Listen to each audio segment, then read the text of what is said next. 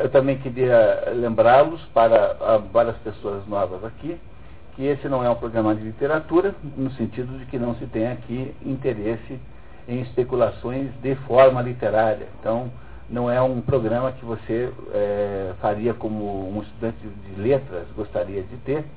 É, não, nos, não nos interessa diretamente a forma, muito embora às vezes a forma seja fundamental para explicar determinadas coisas, mas o, o que se espera que aconteça aqui no final desse nosso encontro é que vocês saiam do nosso do programa mais cultos do que como entraram, ou seja, saiam tendo incorporado a sua cultura no sentido do, do, do filósofo uh, romano Cícero.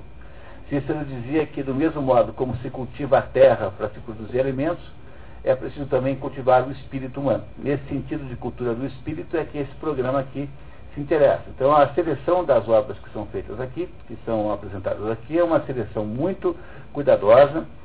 E, e no final deste ano de 2008, nós teremos alcançado 56 obras. Lá, mais ou menos por outubro, é, de modo geral, nós apresentamos o, a seleção do ano seguinte. Então, em outubro, vocês terão aí já, os que estiverem aqui né, em outubro, terão então a lista dos, dos 20 livros do ano seguinte. Há já uma lista preliminar, mas eu não gostaria de antecipá-la, por quê? Porque sempre a gente pode querer mudar alguma coisa no caminho. Né?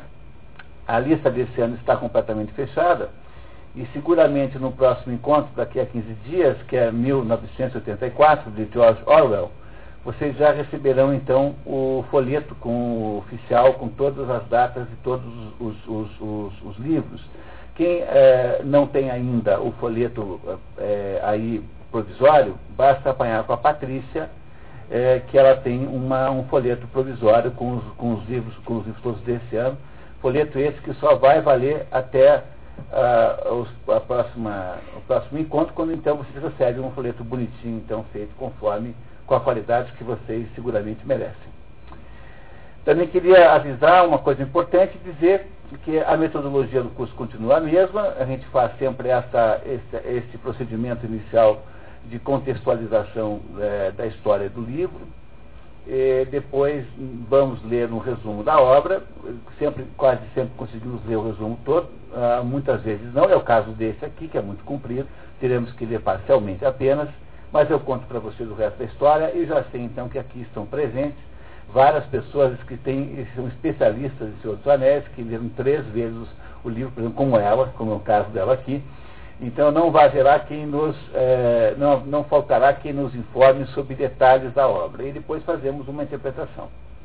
Para o ano de 2008 há uma mudança importante que é que não haverá mais certificado é, de vez é, separado por vez os certificados de 2008 serão entregues num documento só, em que constarão todos os, os, encontros que a pessoa de fato veio, e só será entregue lá em dezembro. Então vocês hoje ainda devem ter recebido certificados aí velhos, né? Esse certificado, por vez, não haverá mais em 2008. Então, haverá um certificado do programa, porque na verdade essa atividade aqui não é uma atividade isolada, ela é um programa.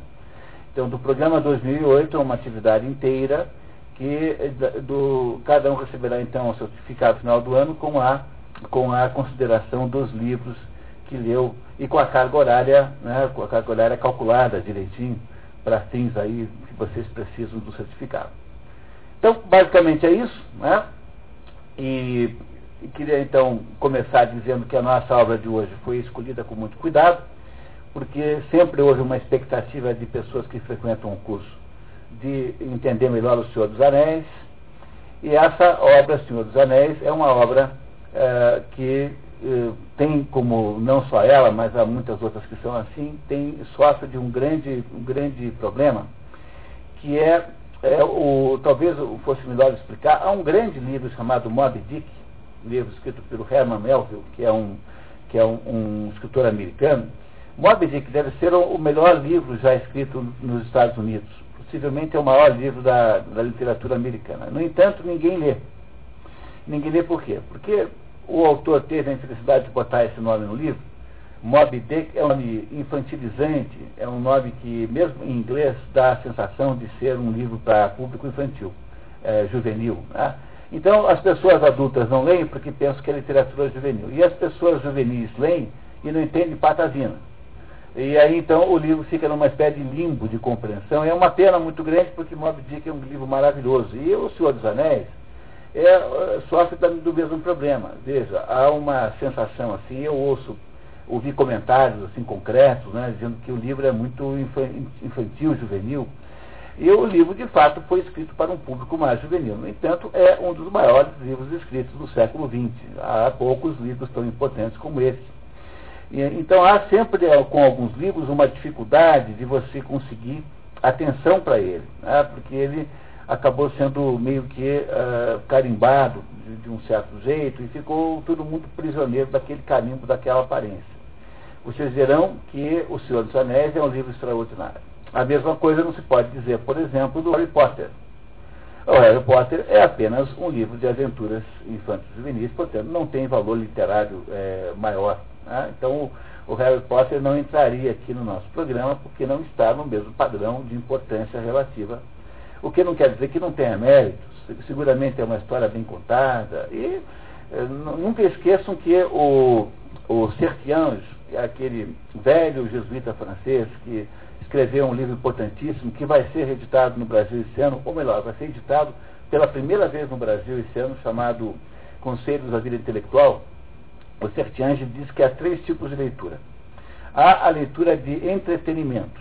A leitura de entretenimento, ela é aquela leitura que você uh, empreende apenas com o objetivo de passar o tempo, uh, que é a leitura uh, do best-seller, digamos assim, Sidney Sheldon, é, essas coisas aí, é, há uma enormidade de autores que só querem que você passe o seu tempo bem assim, como fazendo alguma coisa. Entre eles está o Harry Potter. É um, para se distrair, há algum valor, seguramente. Há um segundo tipo de leitura, que é a leitura de informação, que é aquela leitura em que você faz ao ler um jornal, por exemplo. Historicamente, leitura de informação, leitura do jornal. Você quer saber como é que está a temperatura domingo você quer saber como foram os números que deu na Supercena, ou quer saber é, se o quanto foi o resultado do jogo. Então essa leitura de informação também não, é, não nos interessa, nem a primeira nem a segunda nos interessam aqui nesse nosso esforço, aqui do programa SESI de Expedições pelo Mundo da Cultura. Então a, a única leitura que nos interessa aqui é, terceiro, é o terceiro tipo de leitura chamado leitura de formação. Mas a leitura de formação é aquela em que o sujeito sai modificado dela. Quer dizer, você só não passou o seu tempo, não gastou o seu tempo lendo, mas alguma coisa aconteceu com você. Você percebeu alguma coisa sobre o mundo que será de uma utilidade extraordinária na medida em que a sua vida é, real, concreta, produza situações equivalentes àquela. É essa leitura que nós fazemos aqui no programa SESI. Eu queria deixar também claro né, que a metodologia de leitura de entretenimento, que se parece muito com um deslizar é, sobre patins no gelo, a leitura de entretenimento é um negócio que você desliza é, mais ou menos na história. É uma coisa superficial, rápida, tão superficial que se você perguntar para a maioria das pessoas que fazem essa leitura, depois que elas leem o livro, elas não lembram nem mesmo do título do livro muito comum o sujeito não lembrar mais do que é que leu durante 10, 12 horas, mais ou menos. E uh, a leitura que nós estamos aqui uh, ajudando a, a, desenvolver com o programa SES é a leitura de profundidade. Quer dizer, era uma leitura que não se parece com um deslizar sobre o gelo, mas se parece com uma prospecção de eh, geologia, de petróleo. A gente faz um buraco na obra dentro, assim.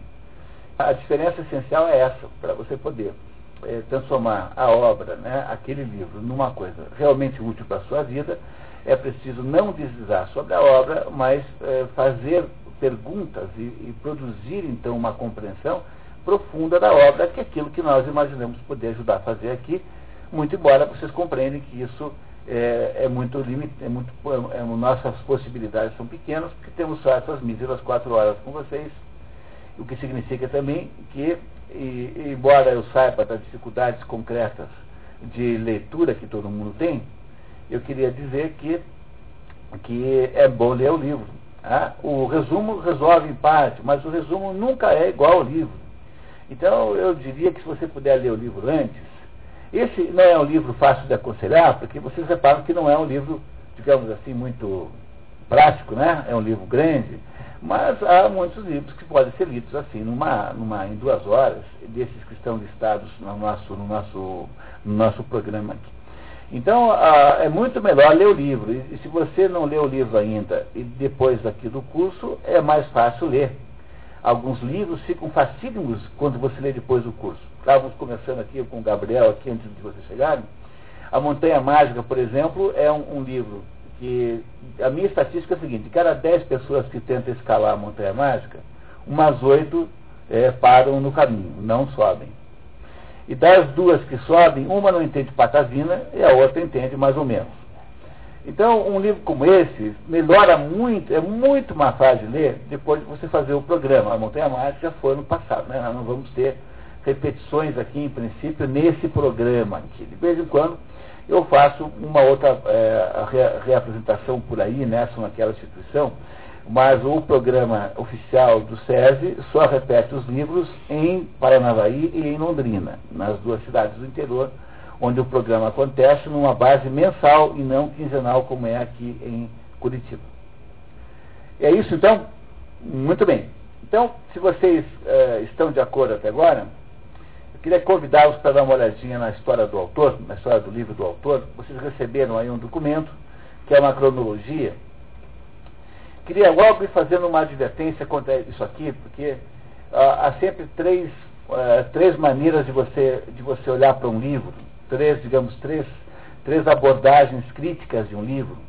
A primeira abordagem crítica chama-se biografismo. O biografismo foi inventado pelo francês Saint-Beuve, que foi no século XVIII o maior de todos os críticos literários do mundo. Saint-Beuve era um, um crítico literário extraordinário mas o, o Saint-Beuve era aquele sujeito que inventou o biografismo, que era a ideia de que a gente entende o livro quando a gente entende a vida do autor. E isso é uma coisa de uma periculosidade extrema. É aquilo que se chama em tecnologia de segurança de ato perigoso. Não quer dizer que você vai ter um problema, mas é aquilo que se chama em fábrica de ato perigoso. Ato, ato é, imprudente. Porque o autor não necessariamente estabelece a sua própria vida no livro. É claro que é, é muito difícil você encontrar um autor que não tenha deixado a obra contaminar-se com alguma coisa da sua vida pessoal, mas não há nenhuma garantia de que você está falando da própria vida do sujeito. E aí, se você se prende a esta ideia da biografia do autor, o que acontece em seguida é que você sai interpretando a obra, tentando fazer a obra caber dentro do autor. Quer dizer, em vez de entender o livro, você fica entendendo o autor. Entenderam o problema disso? Tá? Então, essa abordagem do Saint-Beuve, que é chama-se biografismo, que foi depois muito piorada com o advento da psicanálise, aí então, né, com a psicanálise o negócio virou então uma verdadeira é, obsessão, porque agora eu conseguia explicar tudo, tudo, tudo, tudo, pela compreensão do, das relações aí afetivas do doutor então, aí com com a psicanálise do século XIX, o biografismo adquiriu uma dimensão muito maior. Mas não é uma boa ideia. Não quer dizer que a gente não possa olhar um pouquinho para a vida do autor. As outras duas abordagens críticas são a primeira, a segunda, que é a abordagem basicamente anglo-americana, que é a abordagem esteticista, em que você olha para a obra sob o seu ponto de vista formal, de forma literária. E, e por último, que é a, abordagem do Matthew Arnold, que foi talvez o maior crítico literário do século XIX. E, por último, a abordagem que, que nós preferimos aqui, que é a abordagem conteudista. No fundo, no fundo, nós queremos entender, responder uma única pergunta. Assim, o que é que esse livro quer nos contar? Ponto. Independente de quem tenha sido o autor. Independentemente da forma literária. Então, é uma escolha que foi feita aqui para que nós tivéssemos essa atitude, me parece que é a atitude mais útil de todas. Claro que se vocês fossem todos estudantes de letras, vocês iriam querer ter uh, satisfeitos outras, outras exigências, né, outras preocupações, mas não é o caso da nossa, do nosso público, que é muito diversificado. Olhem para vocês, vocês têm todas as, as pessoas de todas as formações aqui. Mas não custa nada olhar para o J.R.R. Tolkien entender como é que essa obra nasceu. J.R.R. Tolkien nasceu em 1892, no dia 3 de janeiro, portanto é um legítimo capricorniano, né? que é uma das razões da sua genialidade, aliás. Tá? Eu sou de câncer. Mentira, hein? Que mentira. Tá. John, John, John Ronald Royal, eh, Royal Tolkien eh, nasceu na vila de Bloemfontein. Bloemfontein. Esse é um nome é um nome africano, não é, não é um nome inglês, é um nome holandês, eh, mais ou menos modificado, africano. Né? Na África do Sul, filho de Arthur e, e Mabel Tolkien, uma família inglesa anglicana expatriada por causa do emprego de Arthur Tolkien no Bank of Africa. O pai do, do Tolkien foi trabalhar na África no banco. Então a família foi para a África, mas eles, eles não são africanos, né? no sentido cultural, eles eram ingleses expatriados. Ele teve apenas um filho chamado Hillary, que não é essa moça candidata à eleição nos Estados Unidos, né? em inglês o nome é o mesmo, né? então homem para mulher. Em 1896, a família já tinha voltado para a Inglaterra, o pai ficou e morre de febre reumática. O pai era muito pequeno, né, muito criança, tinha quatro anos, e a família, em um ano anterior, já tinha voltado para Birmingham, na Inglaterra. Em 1900, a mãe, Mabel, torna-se católica quanto à vontade da família, que em retaliação, o avô do Tolkien ficou furioso a, cortou a ajuda financeira que dava a, a, a mãe de Tolkien e a vida da família ficou muito ruim. A mãe converte-se esse ano para no catolicismo, mais tarde o próprio Tolkien também irá fazer a mesma coisa, mais ou menos como um ato de solidariedade à mãe. Em 1904, Mabel Tolkien morre de diabetes aos 34 anos de idade, portanto, extremamente com muita precocidade e o, o John Ronald e, a, e, o irmão são instalados pelo padre espanhol Francis Xavier eh, Morgan é, numa espécie de pensão. É, esse padre assumiu os dois meninos como se fossem filhos dele. O, o Tolkien reservou a esse homem uma gratidão perpétua, eterna. Né? Foi mais ou menos quem salvou a vida dos dois meninos. Mais um pouquinho mais à tarde, os dois passaram a morar na casa da tia Beatriz, que eh, mas nessa pensão da rua eh, da rua da rua aí eh, Duchess, né, Duquesa, o Tolkien conheceu a sua futura mulher. Né? O Tolkien sempre disse que o Morgan era um segundo pai e que lhe havia ensinado o significado da caridade e do perdão. Em 1908, ah, conheceu, então o Tolkien conheceu ah, essa Edith Brett, com quem começa a namorar escondido, o padre descobre e faz o menino ter, fazer um acordo com ele de que ele não poderia namorar enquanto não tivesse 21 anos, enquanto não estivesse voltando da universidade. E o padre conseguiu uma bolsa de estudo para o menino pobre em Oxford, o que era uma coisa muito importante. E o Tolkien então cumpriu esse acordo rigorosamente. Ele correspondeu-se com a Edith por um tempo, mas essa ela era uma correspondência muito, muito dispersa, porque ela foi, quando ele conseguiu ter 21 anos e foi é, voltar né, com, com, a possibilidade de casar com ela, ela estava noiva de um outro homem. Então o, o, o Tolkien realmente cumpriu o acordo que tinha com o padre Morgan. Na universidade, em 1910, ele obtém essa bolsa para o, a faculdade Exeter de Oxford, né, onde estuda literatura mas se interessa mesmo por filologia e mitologia nórdica. Para quem não sabe filologia, a filologia é o estudo das línguas. Então, filo, filologia é um, nome antigo da palavra linguística. Linguística é uma expressão moderna, criada pelo Ferdinand de Saussure. Mas antes de haver linguística, existia a filologia, que era o estudo de todas as línguas antigas. Então, quem é que conseguiu é, arrumar todas aquelas obras gregas, foram os filólogos alemães que fizeram aquele esforço gigantesco para organizar toda a obra dos gregos, a obra do, do Oriente. Filologia é uma coisa, é uma coisa de uma importância extraordinária. E, esse, e é isso que o Tolkien estuda. Em 1913, na noite do seu 21º aniversário, Tolkien escreve a Edith pedindo em casamento. Embora já estivesse comprometida com outro, ela concorda. E também a converteria ao catolicismo. Em 14 começa a Primeira Guerra Mundial e morre nessa guerra todos os amigos íntimos de Tolkien, menos um, não nomeado. Em 16, John Ronald casa com Edith e parte para o fronte. É cometido por uma doença comum à época, febre das trincheiras, e volta e fica no hospital, acaba não indo de fato para a guerra. E nessa estadia no hospital, ele inventa a história da, do, do Baron Luthien para o livro, livro dos Contos Perdidos, que mais tarde passou a se chamar Silmarillion. Né? Silmarillion, isso é o nome moderno, o nome que acabou tendo o, aquele livro que ele começou a escrever no hospital. Em 17, mora o nosso primeiro filho, John, que viraria padre mais tarde. Em 20, o segundo filho, Michael, que é o filho que aparentemente assume depois a, os, os, assuntos do pai.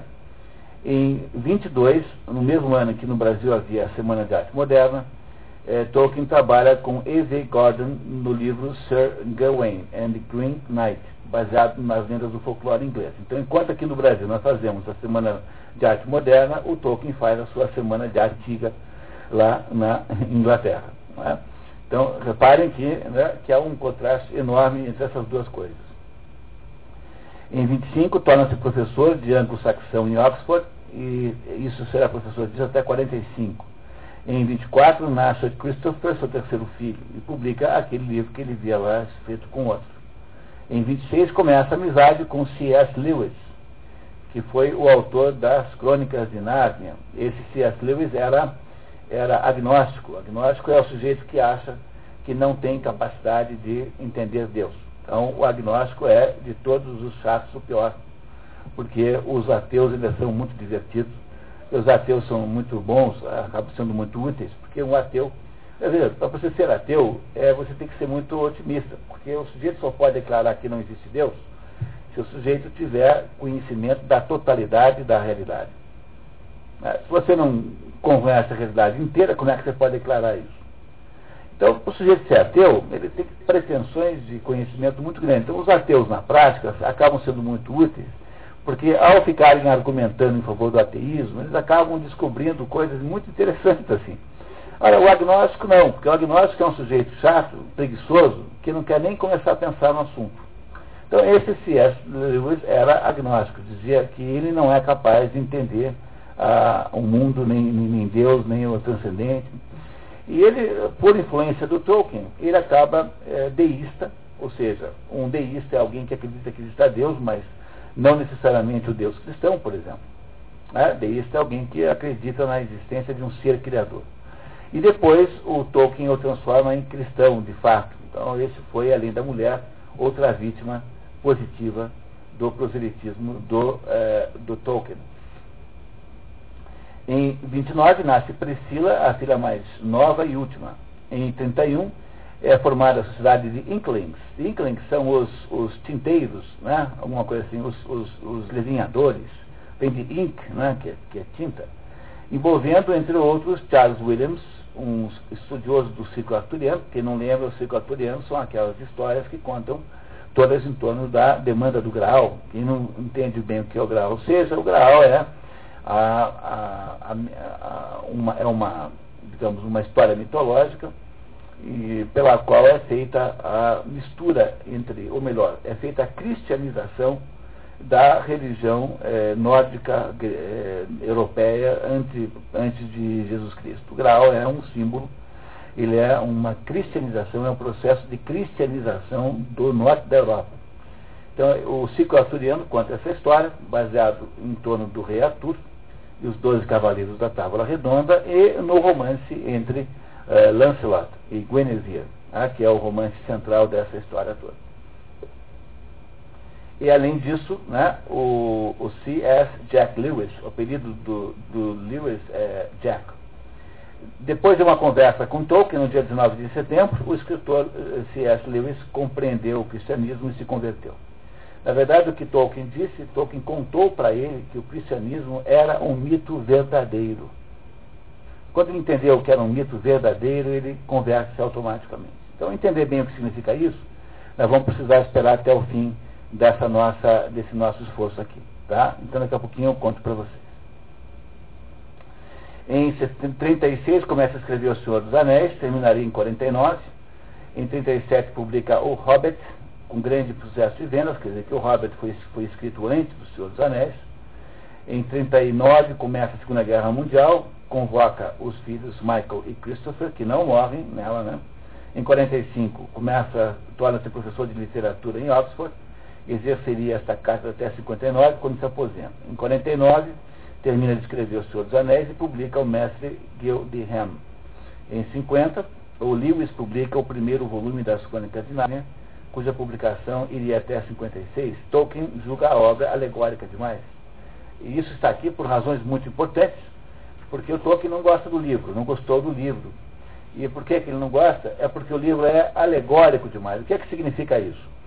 Significa que o livro é muito, é muito óbvio demais, quer dizer, ele é uma, uma, uma, um, uma maneira disfarçada de contar uma história real. Aquilo que se chama em literatura de roman à clé. Roman à clé é uma, uma história real que alguém vivenciou. Né? Você pega a sua família, não está cheio de histórias. Então, se você pegar a história da sua família e mudar os nomes, então você escreveu um roman à clé. É uma maneira ótima de arrumar uns inimigos, assim, para o resto da vida. Tá? Porque, obviamente, todo mundo demora 15 minutos para descobrir quem são os nomes verdadeiros, né? né? Não é recomendado para quem gosta de ter amigos. Tá? Ah, para quem está querendo encrencar com o mundo, bom, Thomas Mann escreveu isso, né? Thomas escreveu Buddenbrook, que é a história da família dele. A família ficou furiosa. E há inúmeros livros assim. O Zola, com aquela história de fazer livros realistas, fez inúmeras vezes isso. Numa delas, botou lá um pintor canhestro, um pintor que era uma porcaria de um pintor, não sabia pintar, e que só pintava porque o pai tinha deixado para ele um dinheirão de um banco, que o pai era banqueiro que é exatamente a biografia do Cesare, que, por sua vez, nunca mais trocou uma palavra com o Zola ao resto da vida. Né? Eu também não, não trocaria se fosse eu. Bom, então, o que o, o, o, o Tolkien acha é que esse livro, chamado Crônicas de Nárnia, são muito, são muito obviamente, a história é muito óbvia demais, então ele gostaria, ele não gosta disso. Isso pode parecer sem importância agora, mas daqui a pouquinho vai ficar bem importante para a gente entender a história aqui do, do, do, Senhor dos Anéis. Tá tudo bem, pessoal? Alguém. É, eu esqueci de falar para os novos que tem uma regra básica ao curso que é proibido não entender. Porque para discordar tem que entender. Então, para discordar, pode discordar à vontade. Agora, não entender é proibido. Tá? Então, toda vez que eu disser alguma coisa que parece estranha, eu tenho o maior prazer em explicar, é, não, eu, nunca, eu nunca procuro falar palavras estranhas. Não, é, quer dizer, é possível conversar sobre qualquer assunto numa linguagem normal, que é a ideia central daqui. Mas se alguém não entendeu, por favor, é só me perguntar. Não tem pergunta proibida. Tá? Em 54, foram publicados em julho e novembro os dois primeiros volumes do Senhor dos Anéis. Em 55, publicado em outubro o terceiro volume. Houve uma grande polêmica editorial sobre isso, porque é claro que a publicação da obra num volume só é muito melhor, sob o ponto de vista do leitor. Você tem um livro só, é uma obra só, pra, é, acaba sendo melhor, mas sob o ponto de vista editorial é mais vantagem fazer é, em três volumes, porque você é, garantidamente vende os três, né, porque ninguém vai deixar de comprar a continuação. Então, Houve aí então uma grande polêmica, acabou, tomando, acabou se tomando essa decisão e o livro foi lançado em primeiro lugar em três volumes. Né? Hoje tem as duas opções no Brasil, você compra ou essa forma aqui ou a forma é, separada com três volumes. Em 63 publica Tom Bombadil, em 64 Tree and Leaf, em 65 publica sobre histórias de fadas na Grã-Bretanha. A editora Ace Books publica nos Estados Unidos uma grande edição não autorizada da obra. Havia lá na legislação de direitos autorais americana um determinado é, é, trecho dúbio, ambíguo, e, e, esse pessoal resolveu copiar o livro sem, sem pedir licença. E lançaram assim 150 mil exemplares. Essa editora americana vendendo o livro em formato de bolso por um pouquíssimo dinheiro, alguma coisa como. A Patrícia que sabe o número, acho que não está ali ainda Alguma coisa como hoje 5 dólares, um valor de hoje, hoje, mais ou menos isso. E aí, em seguida, é, é lançada pela Ballantine Books a edição é, oficial e a somatória das duas edições popularizou a história no crescente movimento contracultural americano, década de 60, e o Tolkien, desgostoso, então, muito magoado, vê o seu livro transformar-se num manual de ripologia. Quer dizer, o, o, acabaram com o sucesso do homem, sossego do homem, porque os hippies acampavam na, no quintal da casa dele, na frente, para ele entregar a erva que ele tinha fumado quando escreveu o livro. Que queriam que ele dissesse o que, que o Frodo fumava naquele cachimbo. Então, o, o Tolkien, muito desgostoso com essa situação, né, ele acabou tendo que mudar. Ele mudou para Bournemouth, meio, meio escondido, assim, para uma outra cidade com a mulher, para escapar daquele assédio que os hippies faziam com relação a ele, tudo que ele não queria na vida, né? Porque ele achava que tinha escrito uma obra cristã e tinha se transformado em manual de fumar maconha. Tá? E é, ainda em 67 publica Smith of Wotton Major, em 71 morre a Edith aos 82 anos. A Edith era dois anos mais velha do que ele. Ela era desde, né, ela, dois anos mais velha do que ele. Ele muda-se então para um apartamento na Universidade de Oxford, protegido e tal. E no dia 2 de setembro de 73 morre numa viagem de recreio a Bournemouth. No seu pedido, na lápide do cemitério Overcoat, consta o cognome de Bering para si e de Lutin para Edith. Então, está lá o nome dos dois e há o cognome, né? Esse é pedido é, dessas duas personagens, um para cada um, o pedido dele. Porque esse foi um sujeito que teve um romance só na vida, uma, um enorme, enorme romance, é, extremamente é, bonito, né? um único grande romance na vida com a Edith. E assim, tendo feito essa pequena, pequeno início, vocês certamente não se impressionaram com com os aspectos biográficos, porque se eles estão presentes na obra, nada nos garante que estejam presentes totalmente. Então não vamos cair nessa armadilha de imaginar que o, a obra é uma obra autobiográfica, não, porque seria muito estranho se fosse, né? E, uh, e vamos tentar entender agora a história. A história é uma história muito longa. Eu não sei, eu acho que a maioria das pessoas que estão aqui, no lugar de ler o livro, viram os filmes. Os filmes são razoavelmente é, uh, fiéis à obra original, se você for fazer um estudo, tem mais ou menos 20 coisas que são, foram mudadas pelo cinema, 20 situações que não estão no livro, ou foram inventadas no cinema, ou foram modificadas, sempre por razões comerciais, para né, tornar o livro, o filme mais palatável para o público médio. Eu, possivelmente o Tolkien não, não teria concordado com elas, se vivo fosse, mas né, depois de todos esses anos, você tem uma menor, um menor policiamento sobre aquilo. Todo caso, o livro, o filme não é infiel, é um filme muito bonito, né? mas não é infiel ao sentido da obra. Então, o que acontecerá com aqueles que viram um filme e não leram um livro é que algumas passagens da história que parecerão um pouco diferentes. A pessoa que fez esse resumo aqui é o meu sobrinho, Tomás Appel, Nasser, Nasser Appel, que não chegou ainda, mas deve vir aí daqui a pouquinho fez um grande esforço, aqui para resumir, ele é um é, admirador dessa obra especial, depois vocês o cumprimento quando ele chegar mais tarde aí. Senhor dos Anéis, a nossa metodologia de leitura é, é, é, nós vamos acabar tendo aqui, sendo não a parte das vezes, um leitor oficial. E a nossa leitura oficial, que é a Clara, infelizmente não pôde vir hoje, então vamos fazer na sequência, como sempre, pelo menos hoje de novo, começando aqui com o Jorge, por favor, e vamos ler essa história até o ponto em que for possível, porque nós não vamos conseguir ler as 30 páginas. Eu terei que eventualmente explicar uma coisa ou outra, faremos o máximo possível, quando chegar num determinado momento, eu continuo e faço para vocês o resumo, e a gente então vai para o debate, que é, afinal de contas, imprescindível. Que tal? Gostaram desse jeito? Gostaram dessa ideia? Então, muito bem. Tem aí na frente um mapa, um mapa lá daquela região é, onde tudo acontece.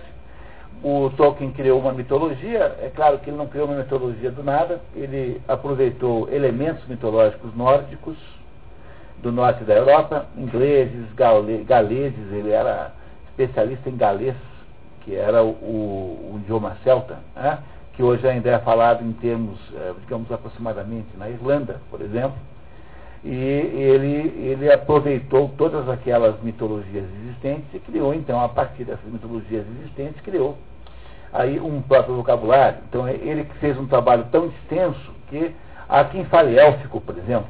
Tem gente que estuda élfico. Né? Tem gente que põe no, no seu anel de casamento uma inscrição é, em. Qual é a língua que está no seu anel? Está vendo? Né? São as diversas línguas lá daquela, daquela terra, é, daquela, daquele, daquele mundo que o Tolkien inventou.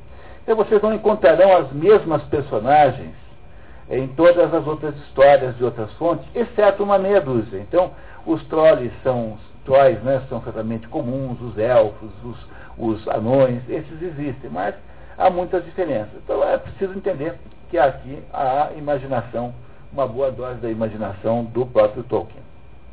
Preparados então? Vamos lá? Quer começar, por favor? Por favor. O Senhor dos Anéis está dividido em seis livros, cada um deles contendo cerca de dez capítulos, originalmente publicados em três volumes, cada um deles com dois livros. A Sociedade do Anel, As Duas Torres e O Retorno do Rei. A história passa-se no final da terceira era da, da Terra-média, ou Terra do Meio? É, eu pessoalmente acho absolutamente equivocada a tradução como Terra-média, uh, Middle Earth, né, como está no original, porque o sentido da, aí de médio não é no sentido de average, né, de média no sentido de. Mas é do meio mesmo. Agora talvez não fique muito fácil explicar por que é assim. Depois a gente volta a esse ponto se vocês quiserem. Eu teria traduzido toda a vida como Terra do Meio e não como Terra-média. Como está assim na, na única tradução brasileira que existe. Aliás, o, a tradução dos nomes todos foi feito pelo, pelo filho do meu oftalmo, do meu, do meu otorrinolaringologista. É, esse com o sobrenome Kisme é, é, filho de um grande médico aqui de Curitiba, um otorrinolaringologista, que é o tradutor da parte, digamos, poética dos nomes, ou seja, aquele sujeito que adaptou a, aquelas línguas que são inventadas. Né? Então, Terra-média me parece equívoco, mas não nos preocupemos com isso, porque afinal é apenas um nome tá? eu teria feito diferente. Continuando. Um dos mais importantes continentes de Arda, o mundo mítico criado por Tolkien. O primeiro volume conta a história da descoberta do paradeiro de um artefato de grande poder, o chamado Anel, há muito perdido, e da batalha que se desenvolve em torno dele. Visando enfrentar o inimigo comum, Sauron, ou o Senhor dos Anéis, representantes dos povos livres do oeste da Terra-média reúnem-se em um conselho no qual decidem destruir o Um Anel e confiam a tarefa a Frodo Bolseiro, o hobbit protagonista da história. É, nessa terra aí existem determinados povos, basicamente os hobbits, que são pessoas pequenas, que não são, no entanto, anões, são apenas pequenos, os, os anões propriamente ditos, os elfos e os seres humanos. A, a, toda aquela, todo esse mundo é dividido por um rio. Do lado direito do rio está o, o, o leste, onde estão os maus, e do lado esquerdo do rio está o oeste, onde, está, onde há a concentração é, da, da, dos heróis da história. Então todos os heróis moram do lado esquerdo e não do lado direito. Ah, então, quando se fala aqui em oeste e leste, está se falando dessa, dessa, aí, desse contraste entre esses dois grupos aí. Né? Continuamos. Para acompanhá-lo é formada a Sociedade do Anel, cujo desmembramento marca o fim do primeiro volume. O segundo volume narra o destino de Frodo e dos demais membros da sociedade depois de separados, envolvidos em inúmeras batalhas contra o Senhor dos Anéis, que ocorrem ao redor das torres de Orthanc e Barad-dûr o que vem, no que veio a ser chamado de a Guerra do Anel.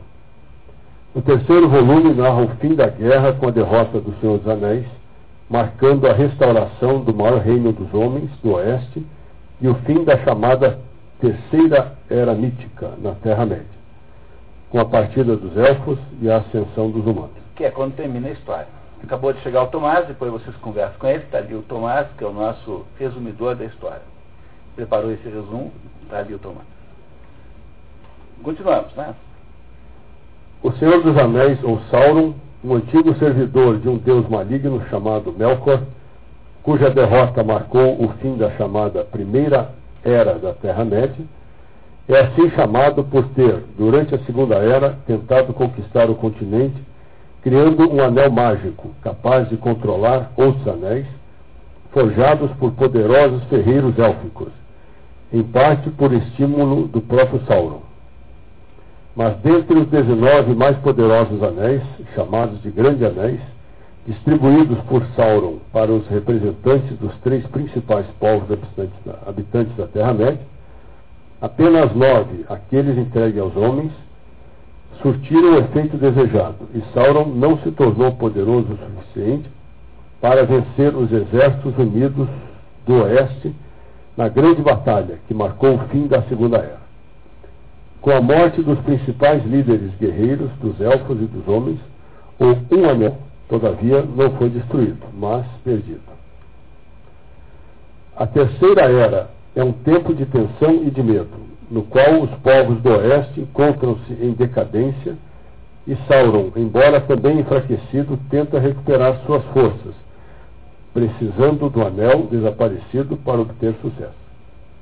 As transcrições da obra foram retiradas da edição em três volumes, donde a respectiva paginação. É, a, toda a transcrição indica a página de onde veio só para quem é, tem os três volumes separados, porque para quem tem um volume só, como esse aqui, não bate, tá? tá? Não bate a numeração aqui. Então, se vocês compreenderam bem, uh, o Tolkien eh, divide a vida desse, desse, de, dessa sociedade mítica que ele criou. Ele criou uma mitologia, né? divide em quatro eras.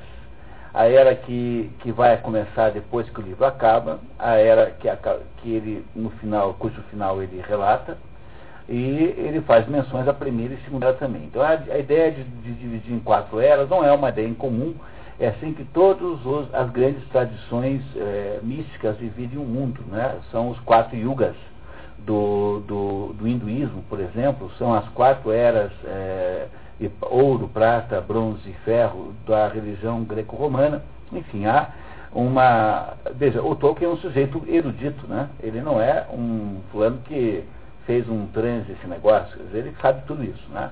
Então ele irá, eh, na medida do possível, utilizar a tradição que já existe, ele não irá inventar a estruturação do assunto, que aí é o final da terceira era e o início da quarta. Todo o ponto de vista comparativo com as tradições, nós estamos no final da quarta era. Então todas as tradições não nos dirão que a atual estágio do mundo é o Kali Yuga, ou a era do ferro dos greco-romanos. Estamos aqui hoje na, no final da quarta era.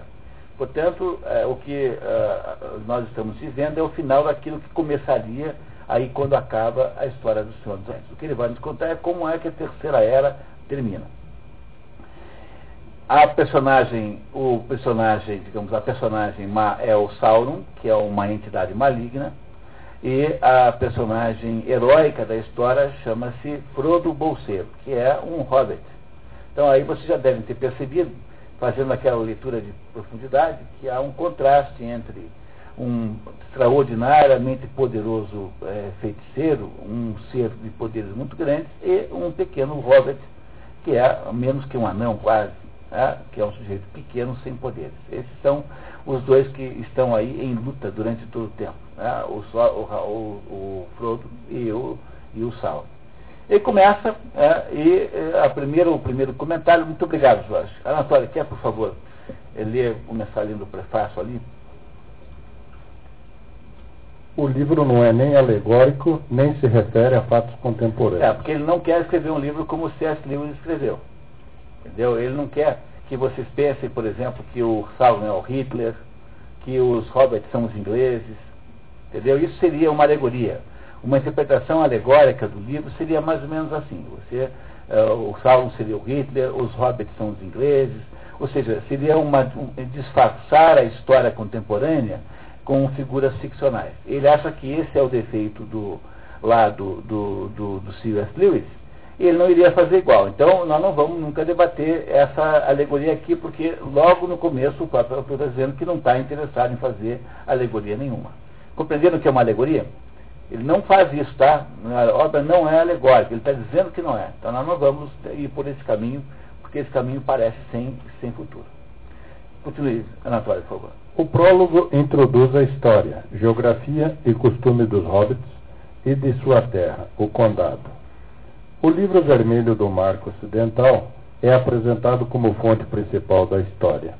O livro teria começado a ser escrito por Bilbo, o primeiro hobbit, a ficar famoso e protagonista de O Hobbit, obra anterior de Tolkien, e terminado pelo próprio Frodo Bolseiro, Bolseiro o herói desta história. É, esse Bilbo é parente do Frodo, tio, eu acho, né?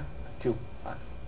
Os hobbits. É, são... Só um minutinho, é, na história tem aqui uma coisa importante, que é, de modo geral, considera-se esse, essa obra como continuação da obra O Hobbit, o que não é rigorosamente correto. Na verdade, o Hobbit é anterior ao Senhor dos Anéis, mas a, o Senhor dos Anéis tomou uma dimensão muito diferente do Hobbit. Então não são obras sequenciais, digamos assim, rigorosamente falando, embora dentro do Hobbit tenha muita coisa que explique um pouco melhor o Senhor dos Anéis, mas não são exatamente uma, uma continuação do outro. Tá? Isso é importante saber. Para quem pretende depois estudar melhor isso, né? Os hobbits são um povo provinciano e tímido, sem grande interesse pelo mundo externo ao condado. A maior contribuição dos hobbits à cultura, dizem, teria sido a criação da erva de cachimbo. É, daí que são pequenos... É, por isso que o, o, pessoal queria saber que o do Tolkien, como é que era o Cadê a erva? São pequeninas e gulosas. E nunca usam sapatos, pois seus pés são peludos e possuem solas muito resistentes. É, no filme usam, mas não vou ficar aqui fazendo uh, menções comparativas, né? Mas os hobbits, em princípio, não usam sapatos.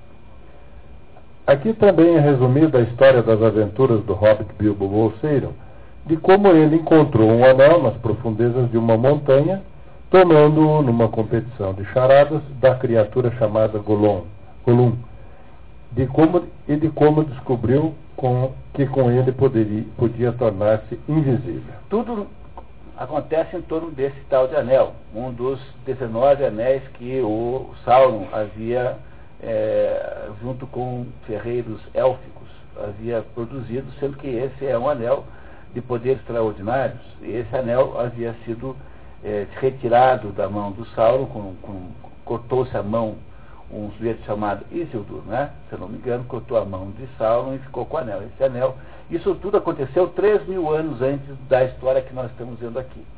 Durante 2.500 anos, esse anel esteve perdido no fundo de um lago. E aí, 500 anos depois, essa criatura chamada Gollum, que não se chamava assim naquela época, achou o anel. E ah, muitos anos depois, 440 anos mais ou menos, esse Bilbo Bolseiro, que é o tio da, do, do herói da história, conseguiu tomar o anel para si, não sabendo, nem, nem o Gollum, nem o Bilbo Bolseiro sabem enquanto poder tem o tal do anel. Mas o, o Sauron, que ficou adormecido durante quase 3 mil anos, está recuperando suas forças e quer novamente tomar conta do mundo. E para fazer isso, ele precisa recuperar o anel. E então a história toda que nós vamos ler agora trata desta, de, de, desta polêmica em torno do Sauron tentando pegar e o, o Frodo tentando não entregar. Ah, a história é, do seu ponto de vista narrativo, muito simples Claro que ela tem muitas entrâncias, mas no fundo é essa, essa, é o coração da história. Muito bem. Muito obrigado, então, Anatório. Podemos passar para frente, por favor. A gente vai, para quem não está acostumado, a gente vai lendo. Quem não puder ler ou não quiser, não precisa nem explicar porquê, possa passar o microfone para frente, não se constrange. Tá? E não é uma obrigação de ler. Tá? Capítulo 1 Uma festa muito esperada. Passados 60 anos desde sua grande aventura, contada em O Hobbit, Bilbo Bolseiro tornou-se famoso por sua riqueza, extravagância e longevidade, bem como pelo fato de receber visita de anões e elfos, o que era incomum no condado. Mas há muito que Bilbo deseja partir novamente, rever as montanhas e encontrar algum lugar onde possa descansar em paz e silêncio, sem um monte de parentes se intrometendo e uma fila de malditos visitantes na porta.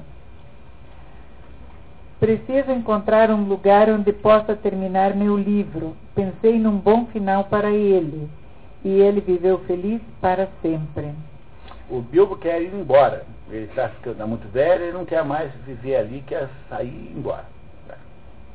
Para comemorar seu centésimo décimo primeiro aniversário, juntamente com o trigésimo terceiro aniversário de Frodo, seu sobrinho e herdeiro, o velho Bilbo decide dar uma grande festa para a qual muitos são convidados, incluindo o mago Gandalf, o cinzento, que usava um chapéu azul alto e pontudo, uma longa capa cinza e um cachecol prateado.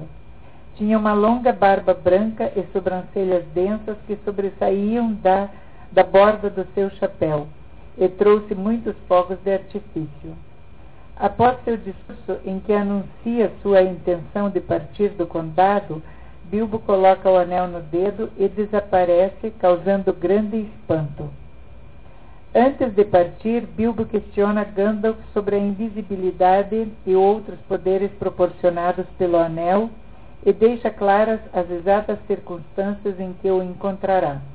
Em que o encontrara. Bilbo deixa tudo que possui para Frodo, mas hesita na hora de entregar-lhe o anel, dizendo: Eu o achei, ele veio até mim. Sim, sim, disse Gandalf, mas você não precisa ficar furioso. Se estou furioso, a culpa é sua, disse Bilbo. Ele é meu, estou dizendo. Meu, meu, meu, meu precioso. Sim, meu precioso. O rosto do mago permaneceu grave e atento, e apenas uma faísca nos olhos profundos demonstrou que ele estava assustado e, na verdade, alarmado. Ele já foi chamado assim antes, disse ele, mas não por você. Quem é que chamava assim? É o tal do Gollum, né? que dizia My Precious, My Precious, aquele monstrinho né? do, do, do filme que, que falava assim. Dizer, esse anel, agora nós estamos sabendo pela primeira vez, claro que vocês todos sabem isso, mas como se vocês não soubessem, né? Estamos sabendo que esse anel tem poderes extraordinários de atração do, uh, do, de quem o, o mantém, dizer, a pessoa que o tem, muito embora não saiba para que ele serve, tem uma, uma tendência a não querer cedê-lo para ninguém.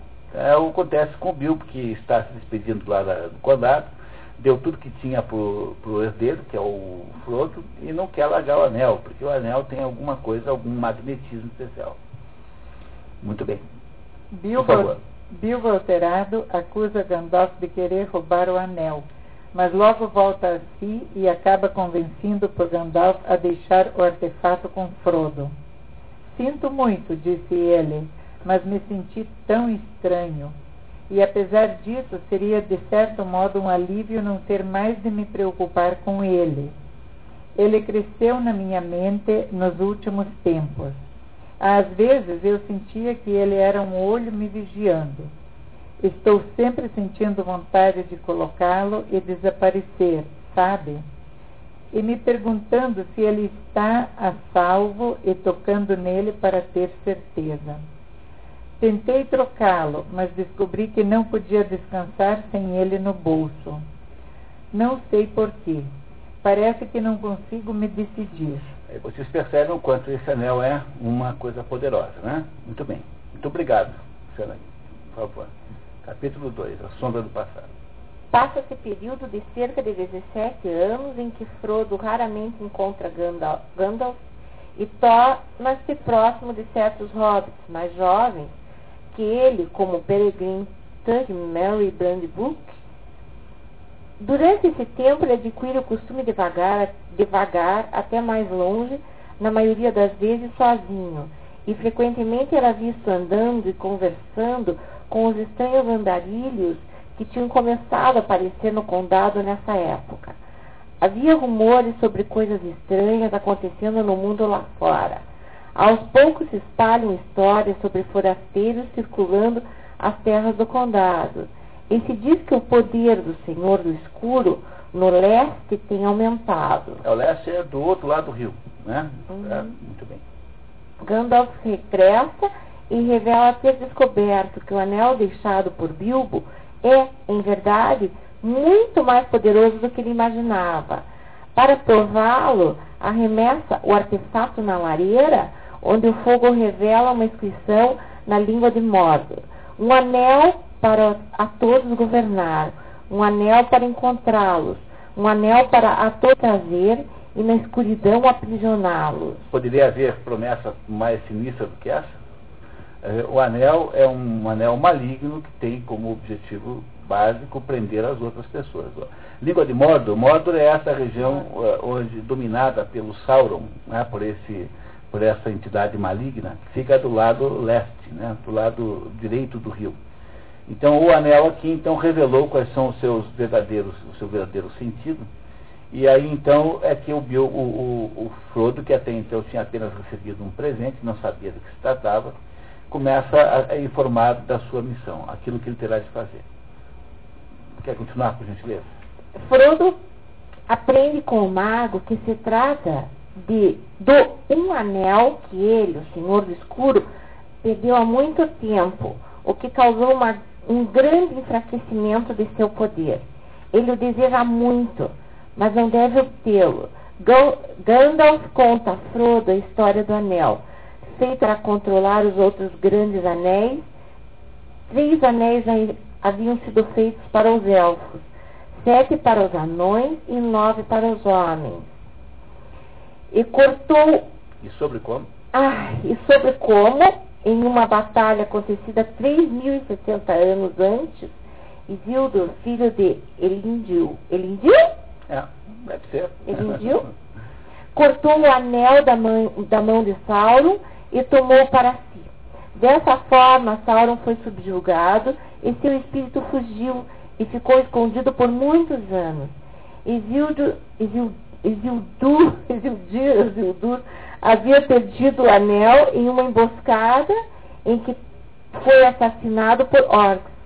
Mas o artefato acabou sendo encontrado 2.500 anos depois da morte de Isildur, no fundo de um rio, por um jovem chamado Deagol, de quem o anel foi tomado por Smeagol que desejando imensamente possuí-lo, matou o amigo e foi aos poucos consumido pelo anel até transformar-se completamente. Esse Deagle, né? Deagle é. Smeagol, aí são, são criaturas parecidas com os hobbits. Não são exatamente hobbits, Deagle. mas são também pessoas pequenas.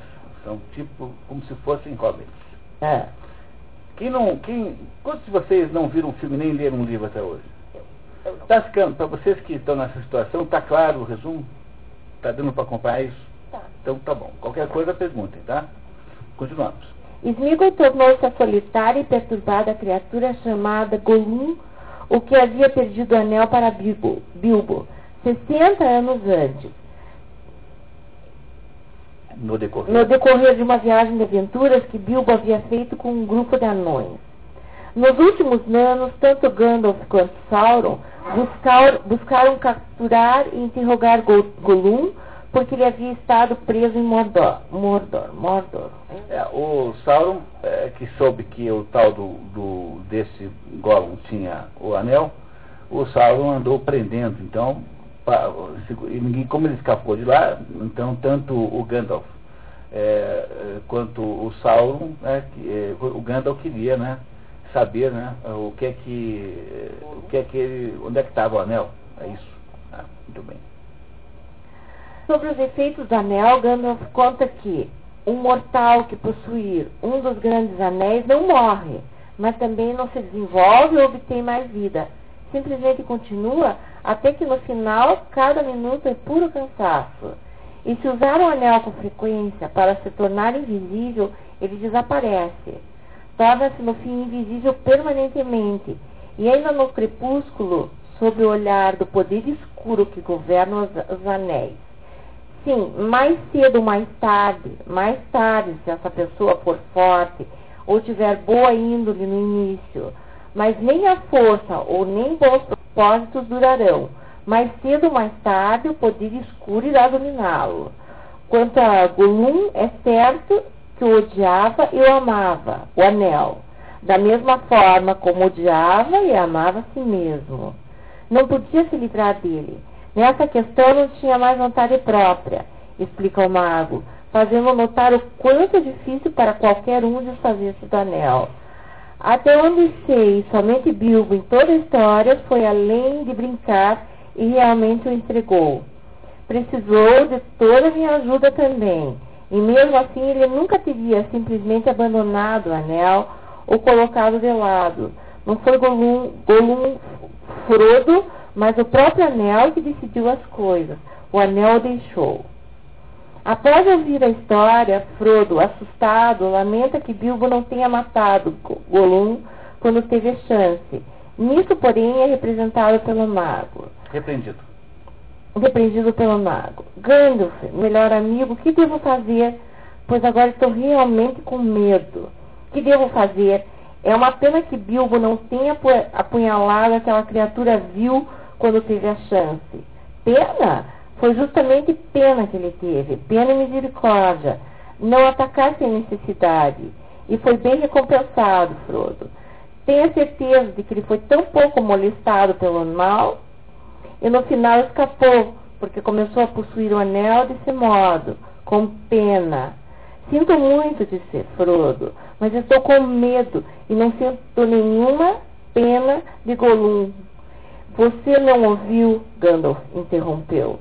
Não vi e não quero ver, disse Frodo. Não consigo entender você. Quer dizer que você e os elfos deixaram viver depois de todas as coisas horríveis, de todas as coisas horríveis que fez? Agora, de qualquer modo, é tão mau quanto um orc. E um inimigo merece a morte.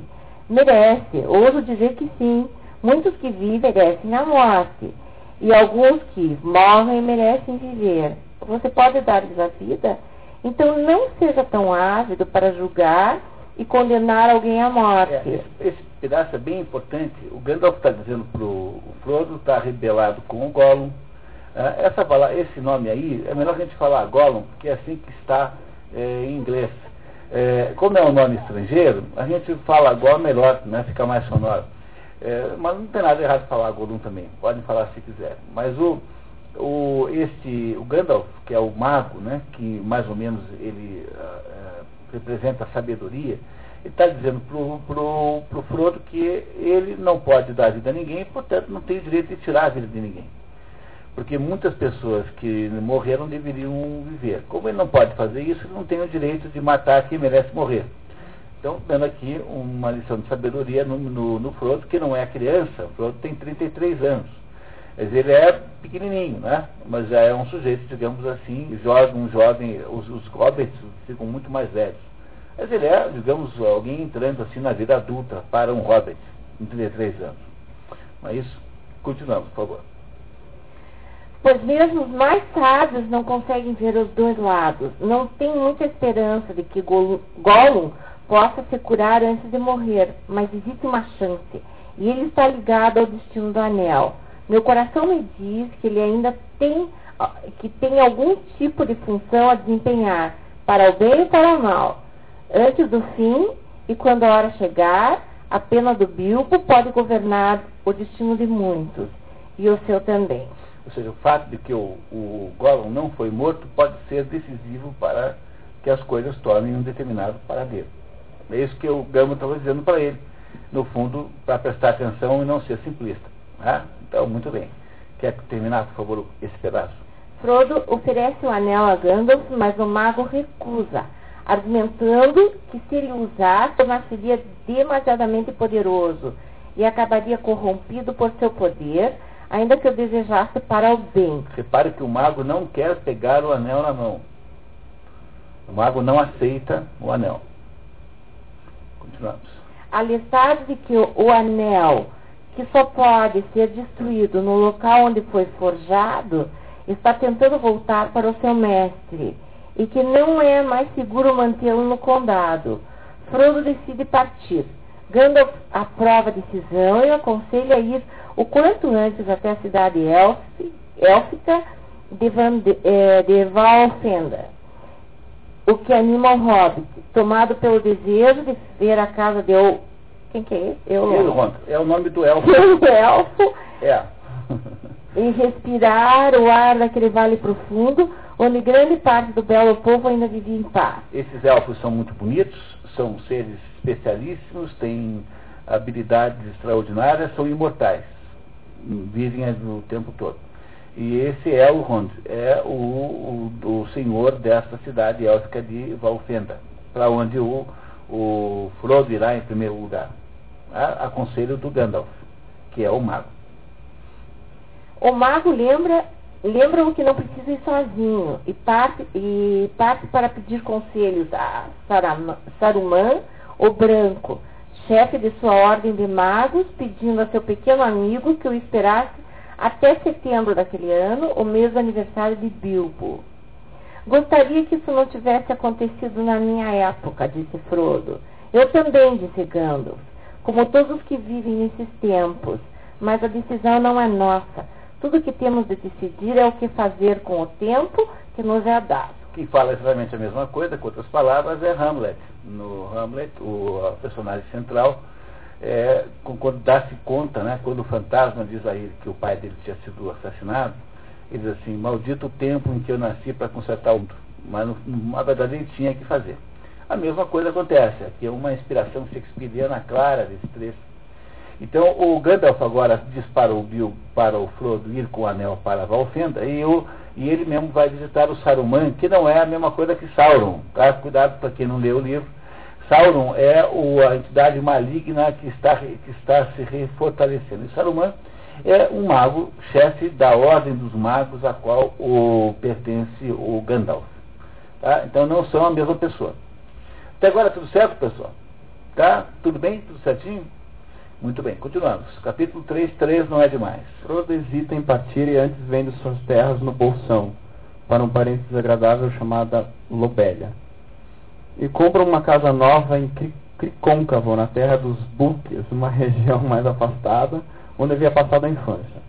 Na mudança, acompanhado por seu amigo e jardineiro Samwise Gange, que havia sido flagrado por Gandalf enquanto escutava a conversa do Ornella, acabou obrigado a ajudar Frodo em sua missão, e seus amigos Peregrine e Meriadoc, aos quais nada contou sobre o anel. Durante a viagem para a terra dos Buques, nos limites do condado, os hobbits percebem estar sendo seguidos por cavaleiros negros. Mas, com cuidado, conseguem viajar sem serem vistos por eles. É, todos entenderam que são quatro hobbits que estão agora em viagem. É o, o Frodo, o Sam, que ficou lá espionando, foi obrigado a ir junto, e esses outros dois aí, cujos apelidos são Pippin e Mary. Né? Então, estão quatro hobbits indo para Valfenda. Continuamos. Na primeira noite encontra um grupo de altos elfos com quem acampa e conversa. Seu líder, Gildor Inglorion, aconselha Frodo a alcançar Valfenda o quanto antes, apesar de Gandalf ainda não ter aparecido. Repare que esse livro é cheio de sugestões boas para nomes para crianças. Né? Se alguém estiver planejando filhos, né? então pode aproveitar aí e se inspirar em alguns desses nomes aí. Tá? Muito bem. No segundo dia de viagem, por pouco escapa de um cavaleiro negro, cuja proximidade parece despertar em Frodo o desejo súbito de colocar anel no dedo.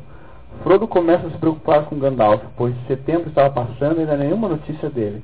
O aniversário e a mudança se aproximavam, mesmo assim ele não veio nem enviou o recado. No caminho, lembram-se das aventuras de Bilbo, que costumava sempre dizer que só havia uma estrada, que se assemelhava a um grande rio. Suas nascentes estavam em todas as portas e todos os caminhos eram seus afluentes. É, é necessário dizer o quão importante é esse pedacinho aqui. Só tem, na verdade, uma única estrada o Bilbo dizia que só há uma única estrada e as outras são todas é, afluentes desta única estrada. Isso a gente depois guarda para discutir no final, mas é um momento importantíssimo da história. Tá?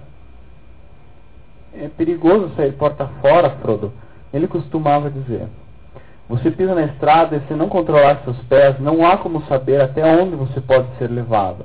Você percebe que é exatamente esse o caminho que atravessa a floresta das trevas e que, se você deixar, poderá, poderá levar você até a montanha solitária, muito mais além e para alguns e para os lugares Muito obrigado. Né?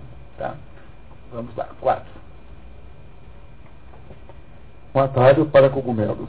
Pegando um atalho para o rio Brandivin, Frodo e seus amigos passam primeiro pela propriedade do hobbit fazendeiro Maggot, que lhes conta ter sido questionado por um estranho cavaleiro negro a respeito de um certo bolseiro.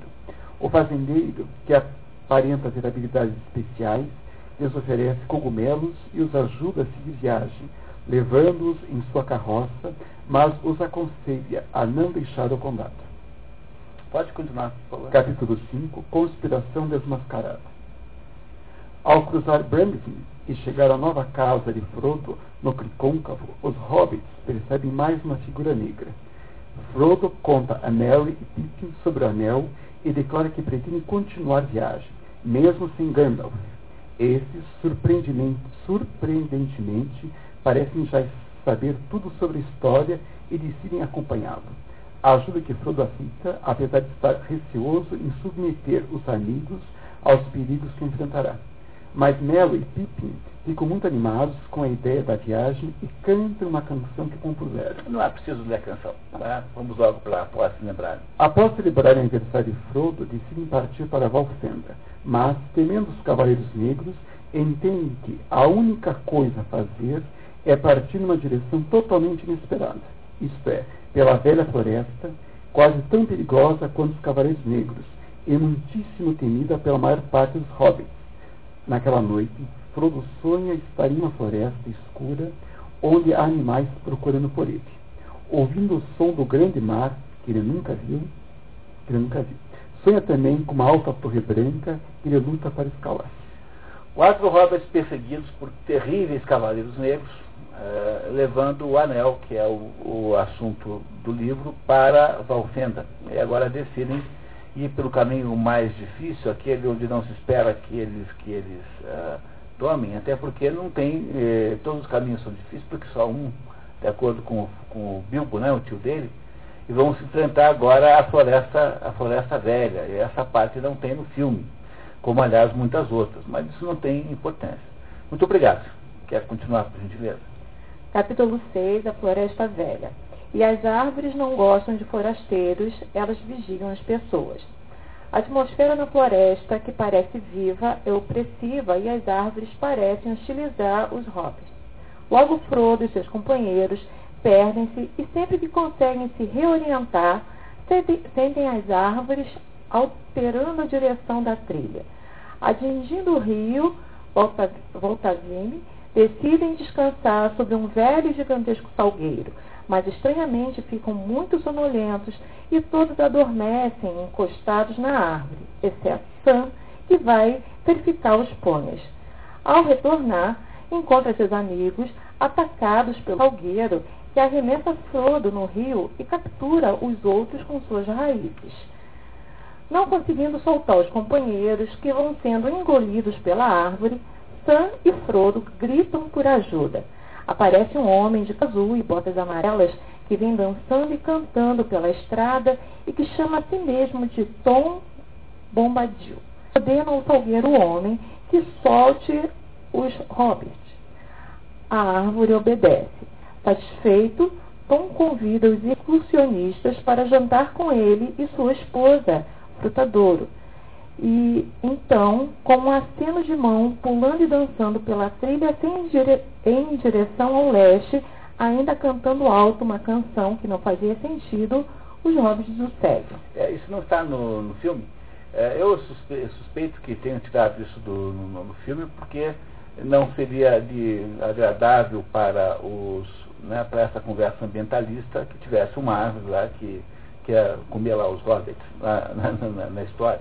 Então, apenas para evitar alguma coisa politicamente incorreta, que é o fato de que o, a, a, natureza aí nem sempre é do jeito que os ambientalistas pensam que é. Às vezes a natureza é agressiva. Tá? Quer ler mais um pouquinho, por favor?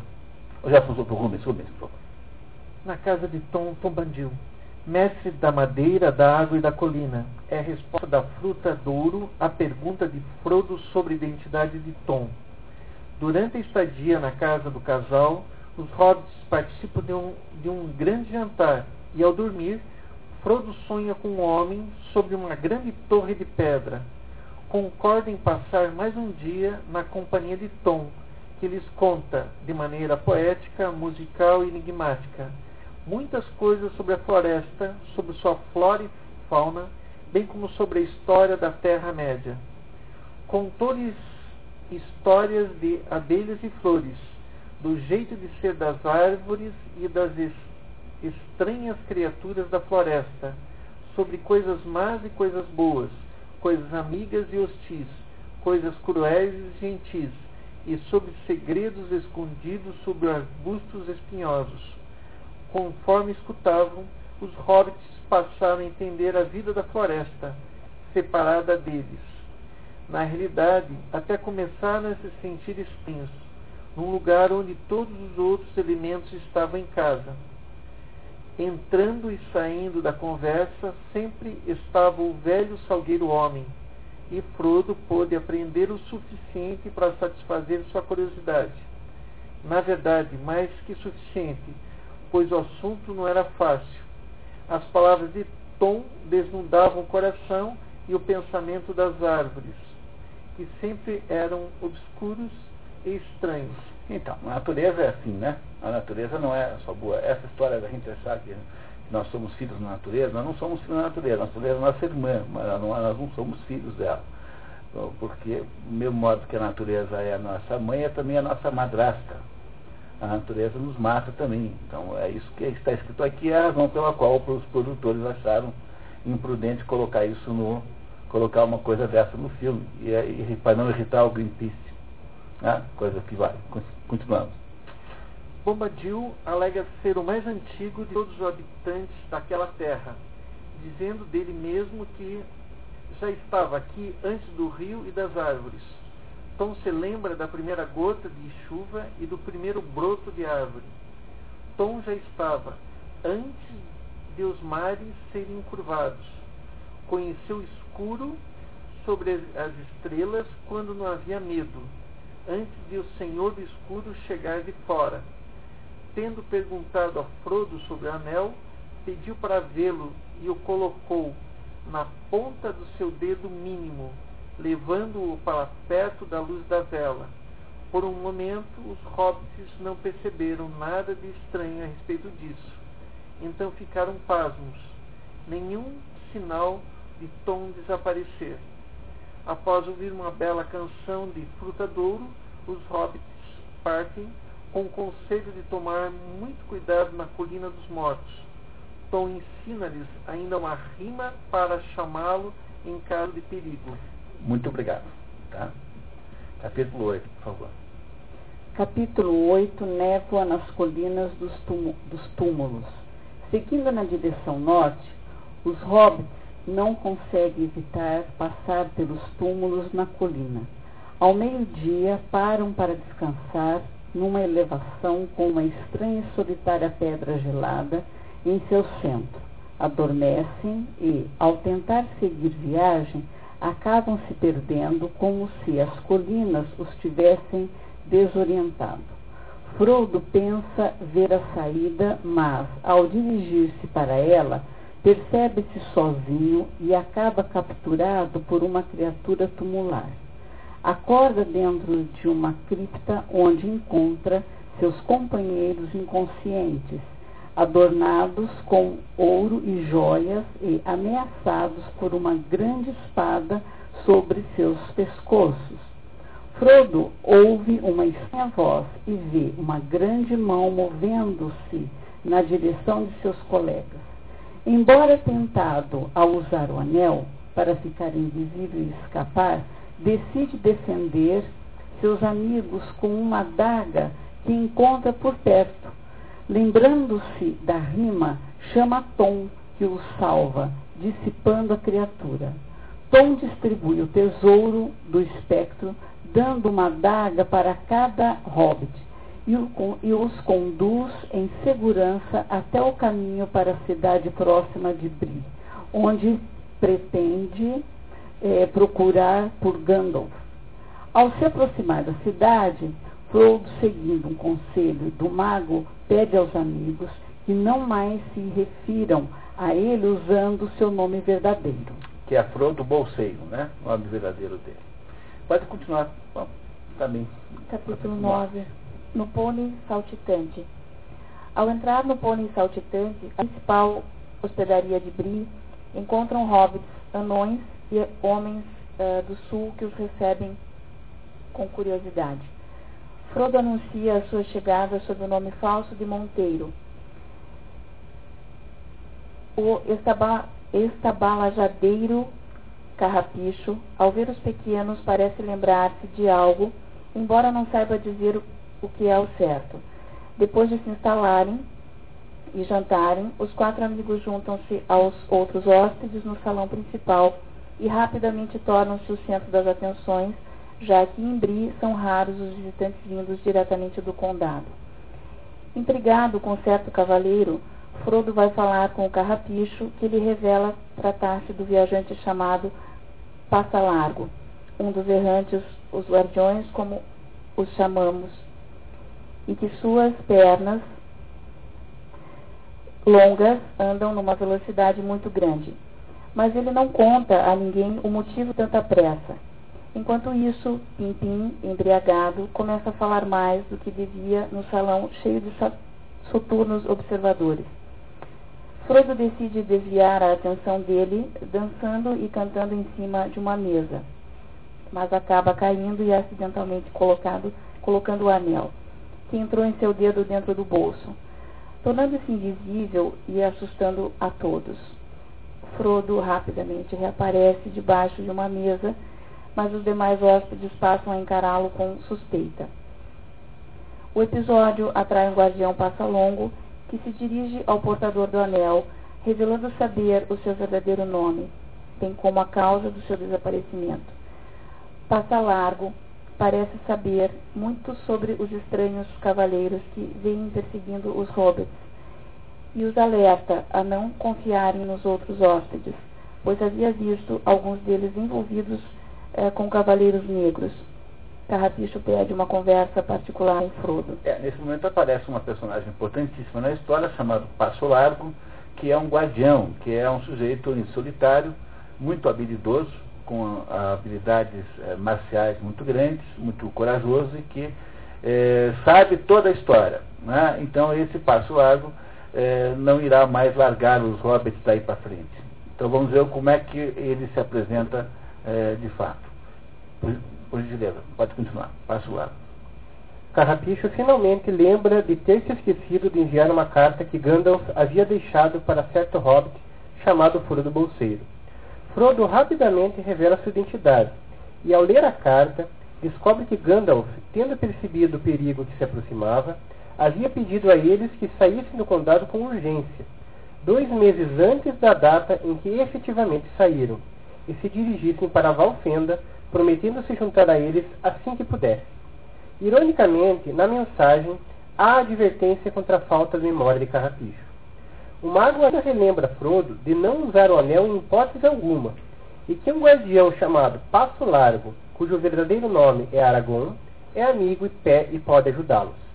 Mas certifique-se de que se trata do verdadeiro Passo Largo. Há muitos homens estranhos na estrada.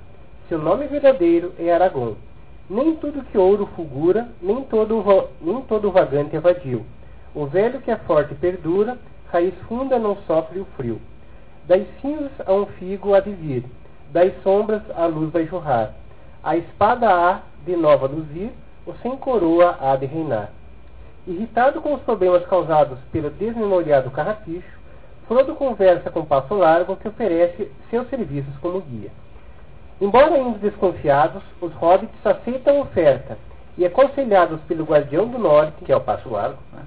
passam a noite em outro local que não nos quartos designados a eles. Então, esse Passo Largo é, acaba, está sendo lá indicado pelo, pelo Gandalf como sendo alguém para ajudá-lo, né? E esse Passo Largo, então, é, diz a eles que não podem dormir nos quartos designados, então resolvem, os hobbits passarão a noite naquela, naquela estalagem, né? Numa, num quarto diferente. E aí então à noite acontece o que se previa que fosse acontecer, ou seja, os óbitos são, são aí, houve uma tentativa de atacá-los. Então podemos continuar, por favor? José. Capítulo 11, uma faca no escuro. Na manhã seguinte, os hobbits, descobrem que seus quartos tinham sido invadidos e quase destruídos. Os cavaleiros negros haviam arrombado a nova casa de Frodo em Tricôncavo, e não o encontrando, tinham seguido para Bri. Felizmente, estavam seguros em outro local, mas todos os pôneis pareciam ter sido soltos à noite e fugido assustados, pelo que os pequenos acabam sendo obrigados a comprar de Bill Samambaia um tipo, de um tipo velhaco, um pônei magricela e faminto por preço exorbitante. Guiados por Aragão e levando o máximo de mantimentos, seguem com pressa para Valfenda, sob os olhos curiosos da cidade inteira. É, agora compram lá os novos pôneis. Ah, ah, o modo como né, essa fonte aqui do computador está induzindo vocês a lerem Aragon, mas é Aragorn, é RN ali, não é um N. Não está errado, não, é que a fonte com a tinta talvez um pouco úmida demais está escondendo RN. Aragorn, tá? RN, tá? Evitar os cavaleiros negros. Passo Largo os leva por um caminho pantanoso, no qual sofrem muito com insetos, mas acabam por chegar à colina topo do vento e deduzem que Gandalf havia acampado ali. Há uma runa élfica recentemente gravada em uma pedra. Na colina, onde uma vez houvera importante torre de vigia, restavam apenas ruínas. Acampam ali para a noite e Aragorn conta-lhes muitas histórias e fala sobre os cavaleiros, explicando-lhes que eles não conseguem enxergar o mundo da luz como nós, mas nossas formas lançam sombras em suas mentes, que apenas o sol do meio-dia pode destruir, e no escuro eles percebem muitos sinais e formas que ficam escondidos de nós. Nessas ocasiões é que devemos receá-los mais, e a qualquer hora sentem o cheiro do sangue de criaturas vivas, desejando e odiando. Sentidos também existem outros além da visão e do, do olfato podemos sentir a presença dele. Preocupa nossos corações desde que chegamos aqui, e antes que os víssemos, eles sentem a nossa presença de forma mais aguda. Além disso, acrescentou ele, e nesse momento sua voz se reduziu a um sussurro. O anel os atrai. Naquela noite, são atacados por cinco cavaleiros negros.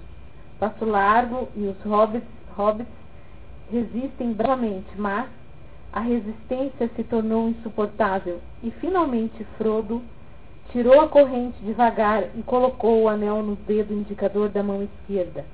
Imediatamente, embora tudo continuasse como antes, escuro e sombrio, as figuras se tornaram terrivelmente claras. Frodo podia ver através de suas roupas pretas.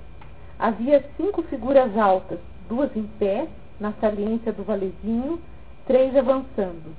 Nos seus rostos brancos brilhavam olhos agudos e impiedosos. Sobre as capas havia grandes túnicas cinzentas. Sobre os cabelos cinzentos, elmos de prata. Nas mãos magras, espadas de aço. Seus olhos caíram sobre ele e o penetraram enquanto corriam na sua direção.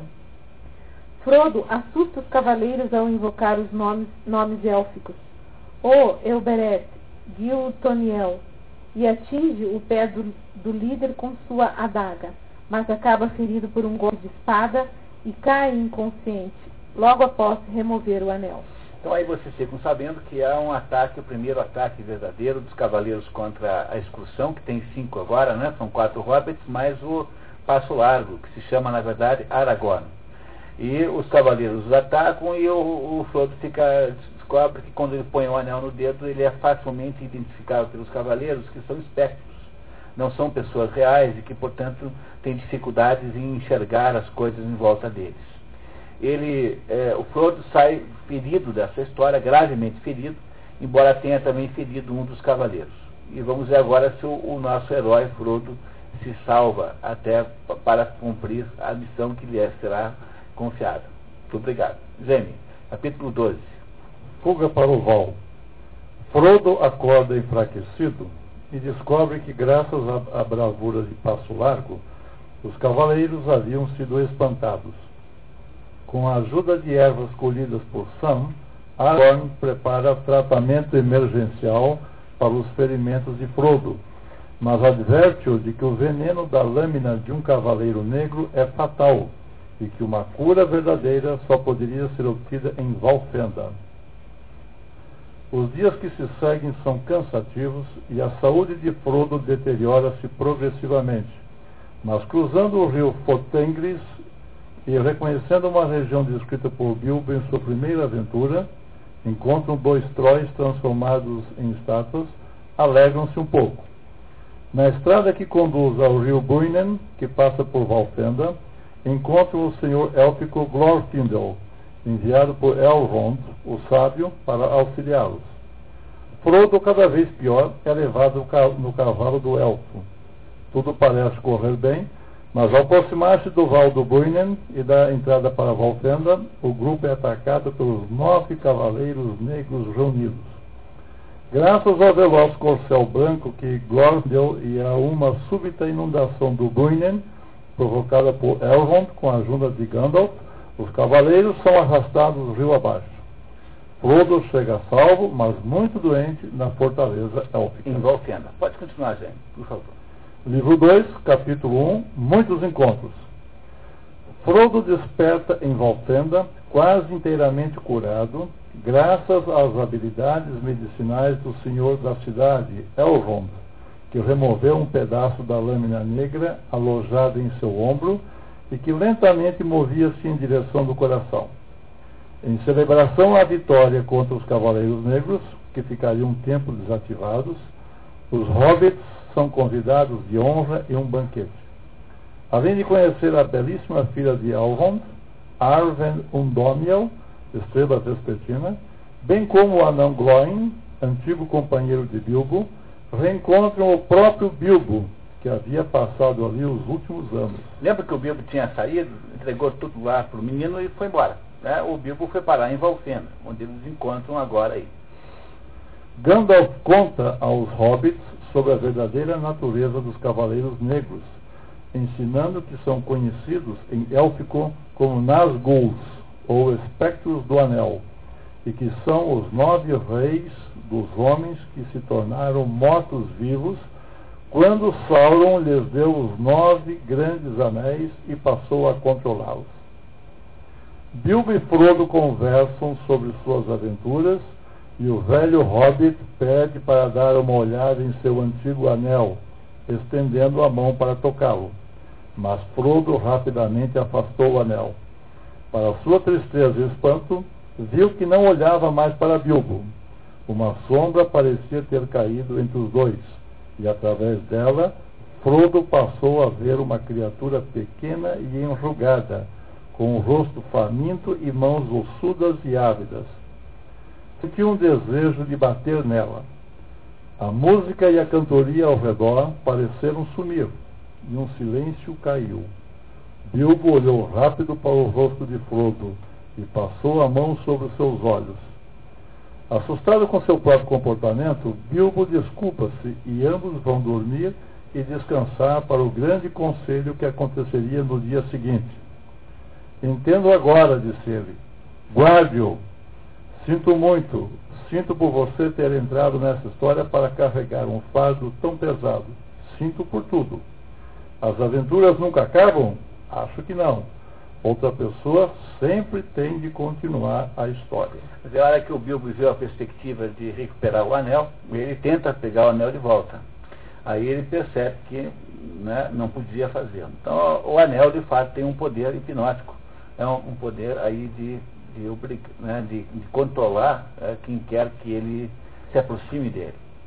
Então, no dia seguinte, a essa chegada em Valfenda, há um conselho, então, com todos os grandes representantes das raças livres, para saber o que vão fazer com esse anel, afinal de contas. Estavam lá, então, os quatro hobbits com o anel, mais o Gandalf e mais os outros representantes. Vamos ver, então, como é que isso acontece. É claro que aí no filme existe um romance muito grande entre o Gandalf, perdão, entre o Aragorn e a Arwen. Esse romance não está no livro. No livro há uma sugestão de simpatia mútua, mas há pouquíssimo romance no livro entre a Arwen e o Aragorn, nesse momento aí. Tá? No livro, no filme, foi completamente modificado isso. Então, ah, pois não? Pois é, ele, no, não há praticamente menções a um romance aí entre esta Arwen e o Aragorn. Embora no filme essa cena dure cinco minutos. Assim. Tá? É claro que o cinema procura explorar os detalhes eróticos né, das coisas e tal, mas que aqui não, não seria o caso. Muito bem. Continuamos, por favor. Capítulo 2, o Conselho de Elrond. Pela Esse manhã... Elrond, desculpe, é, um, é, uma espécie de sábio. Ele é um elfo antigo, velho, sábio, pai da, da, da moça. E ele é que vai conduzir agora a, a conversa, tá? Muito bem. Pela manhã, os bolseiros são Que é, o- bolseiros são o Frodo e o Bilbo, né? Eles têm o mesmo sobrenome, tá? Os bolseiros são convocados para o conselho, onde se reúnem representantes de todas as raças livres do Oeste. Sam vai, ser, eh, vai sem ser convidado. Lá estão Elrond, Gandalf, Glóin, Gorfindel Findel e Aragorn, além dos recém-chegados Legolas, filho do rei dos elfos silvestres, e Boromir, filho do regente do reino de Gondor. O reino de Gondor é um daqueles reinos ali, fica à esquerda de Mordor. Mordor é o reino que está dominado lá pelo Sauron. E lá lado esquerdo está Gondor, que é um dos reinos livres, ainda livres, né, daquela, daquela época. Muitas são as notícias de atividade guerreira crescente em Mordor. Glóin demonstra-se preocupado com o destino do rei anão Balin, de quem não se tinha notícia desde que partira em missão para restabelecer o reinado dos anões nas minas de Moria, ah, sob as montanhas sombrias.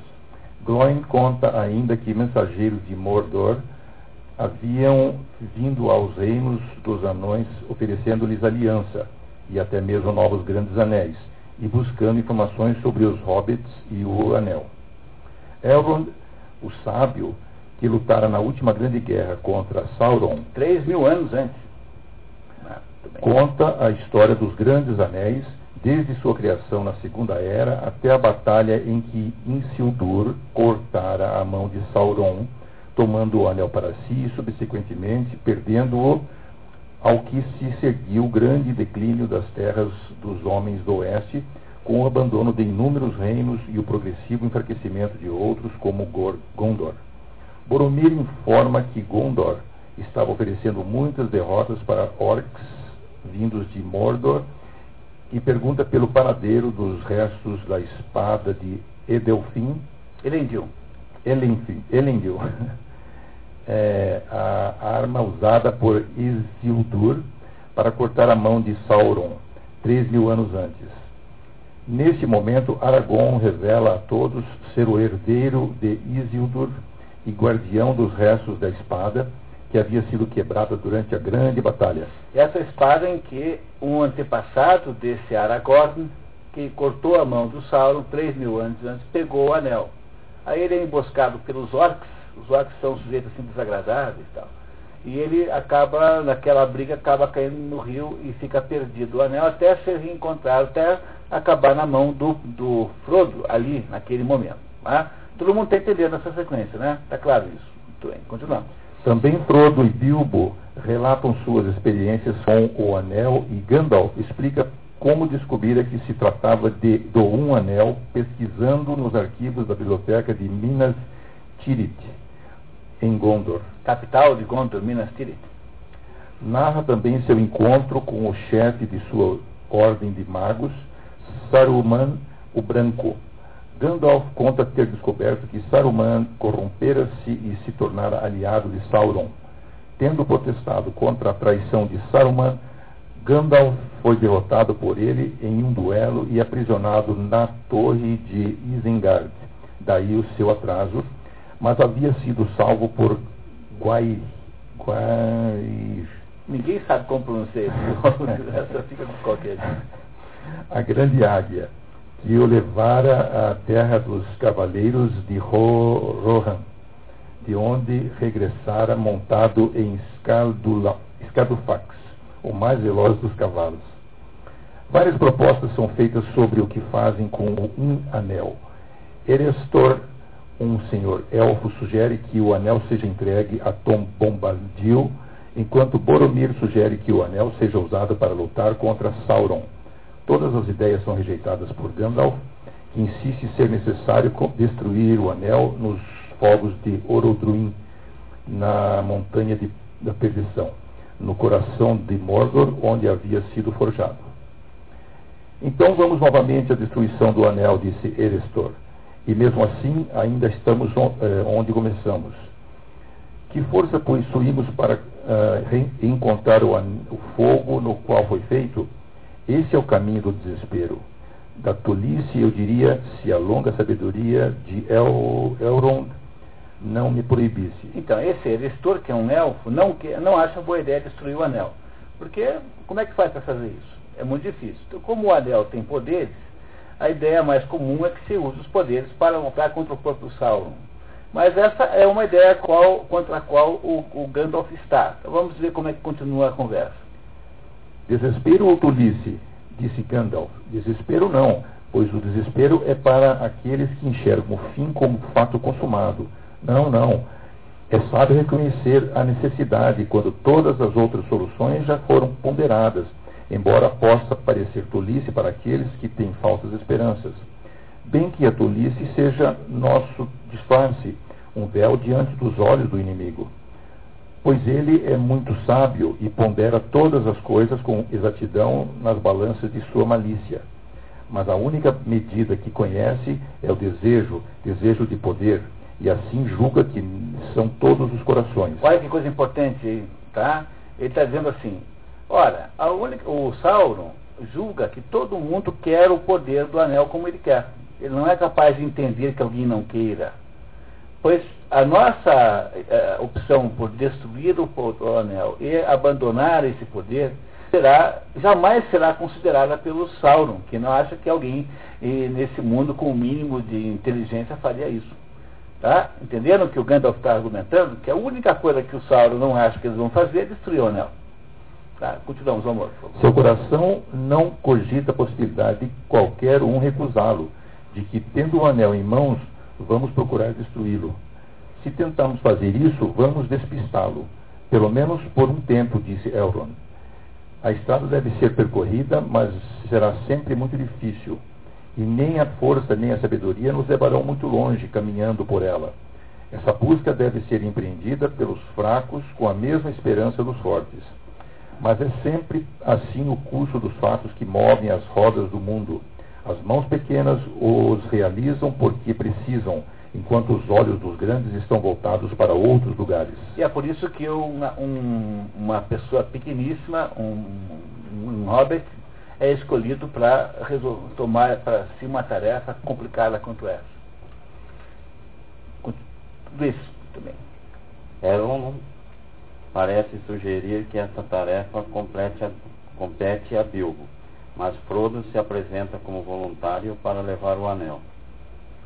Com que Gandalf e Elrond concordam. Frodo declara: Levarei o anel, disse ele, embora não conheça o caminho.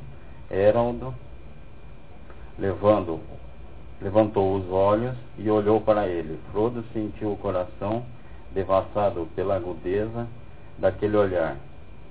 Se entendo bem tudo o que foi dito, disse: Penso que essa tarefa é destinada a você, Frodo, e que se você não achar o caminho, ninguém saberá. É chegada a hora do povo do condado, quando deve se levantar de seus campos pacíficos para abalar as torres e as deliberações dos grandes. Quem entre todos os sábios poderia prever isto? Ou, se não, ou se são mesmo sábios, por que deveriam esperar sabê-lo? Até, a até que a hora chegasse.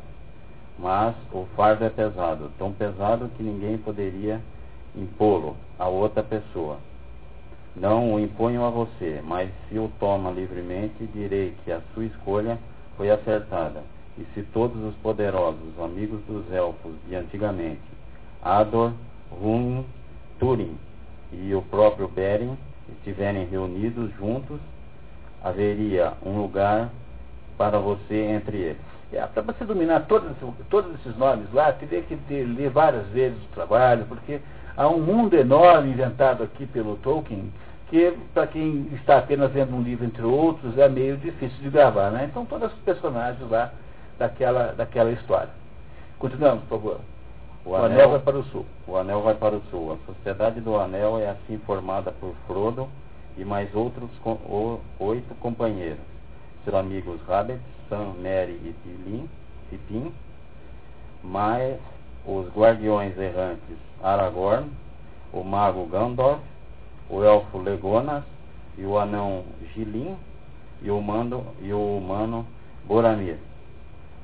A inclusão dos Hobbits no grupo não ocorreu sem polêmica. Gandalf acabou influenciando a decisão. É, não era para os hobbits irem junto. Mas aí eles vão armar lá um escândalo, eles vão acabar indo junto também, tá? Mas não era para os hobbits irem junto, a não ser o Frodo. Os outros não era para não era para ir. Quer continuar, por favor?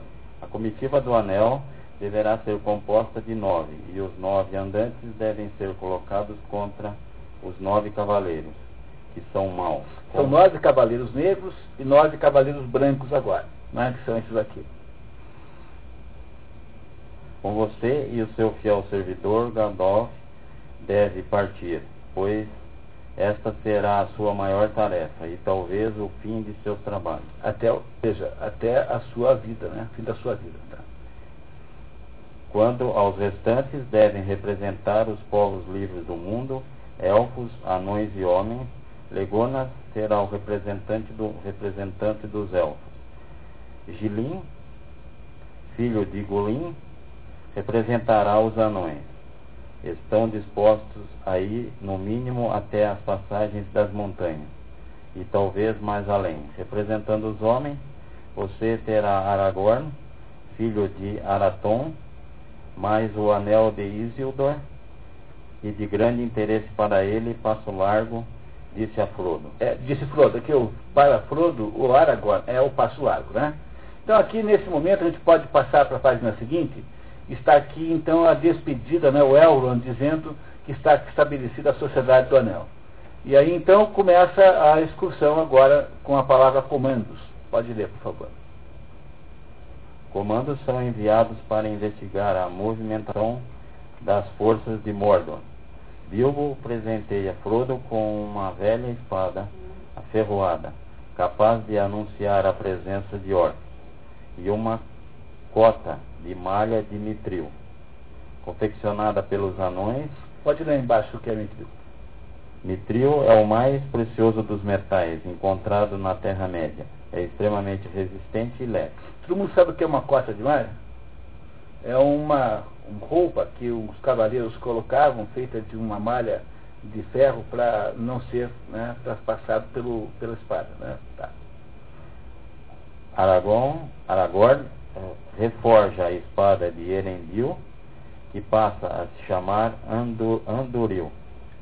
A sociedade parte ao som fenomenal das trombetas de Boromir, tenta, tenta atravessar as montanhas sombrias por cima. Isto, isso é uma chamada passagem de Caradas. Mas o caminho é bloqueado por uma grande tempestade de neve e eles se veem forçados a escolher outro caminho. Oh, tá, muito obrigado. Então saem agora, a, né, a sociedade sai com o objetivo de destruir o anel nas montanhas lá é, onde ele foi forjado pela primeira vez. Nove é, amigos, nove sócios nessa empreitada, sendo que o mais importante deles é o Gandalf, né, o mais experiente, e o, mais, o central é o Frodo carregando o anel. Uma jornada no escuro. A comitiva é assim obrigada a atravessar a montanha pelas minas de Moria, o antigo reino subterrâneo dos anões. Gandalf não deseja seguir por dentro da montanha, pois sabe que os anões, em sua ganância, haviam cavado muito fundo, despertando males muito antigos. E Aragorn prudentemente reforça sua preocupação. No entanto, parece não haver opção. Gimli, ao contrário, que animado, pois há muito desejava saber o que acontecera com a expedição do rei, Balin, que 30 anos antes para lá havia se dirigido com o propósito de reclamar para os anões a cidade subterrânea. São atacados por lobos à noite, mas chego na manhã do dia seguinte às margens de um lago onde está o portão selado de Moria, que só pode ser aberto pela resposta a um enigma gravado na própria porta. Quando Gandalf finalmente descobre a senha, são atacados por uma, uma criatura tentacular que emerge do lago. Fogem para dentro, mas a entrada desmorona, impedindo o retorno. Estavam condenados a prosseguir pelas sombrias minas de Moria. Vagam pelos corredores escuros, guiados por Gandalf, que lá já estivera.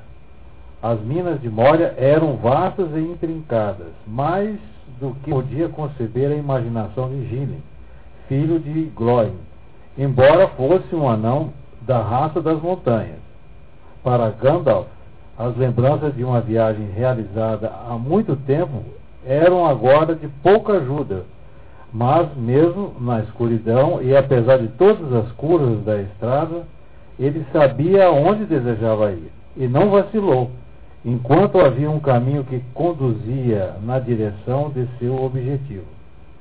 Depois de algumas horas, o mago, irritado com Pepim, que derrubava, derrubara uma pedra em um poço, fazendo muito barulho, decide parar para fumar cachimbo e refletir sobre qual caminho a tomar. Prossegue e acaba encontrando a tumba de Balim. Então ele está morto, disse Frodo. Receava que fosse verdade. Gilin cobriu o rosto com o capuz. Esse Balim é o tal do rei anão que havia sumido lá nas minas, né? Então, nesse ponto, então, em que eles descobrem que o Balim morreu, nós fazemos aqui um café em homenagem a esse fato. Né? Café, né? Tomamos ali um café e voltamos daqui a 10 minutos. Que tal?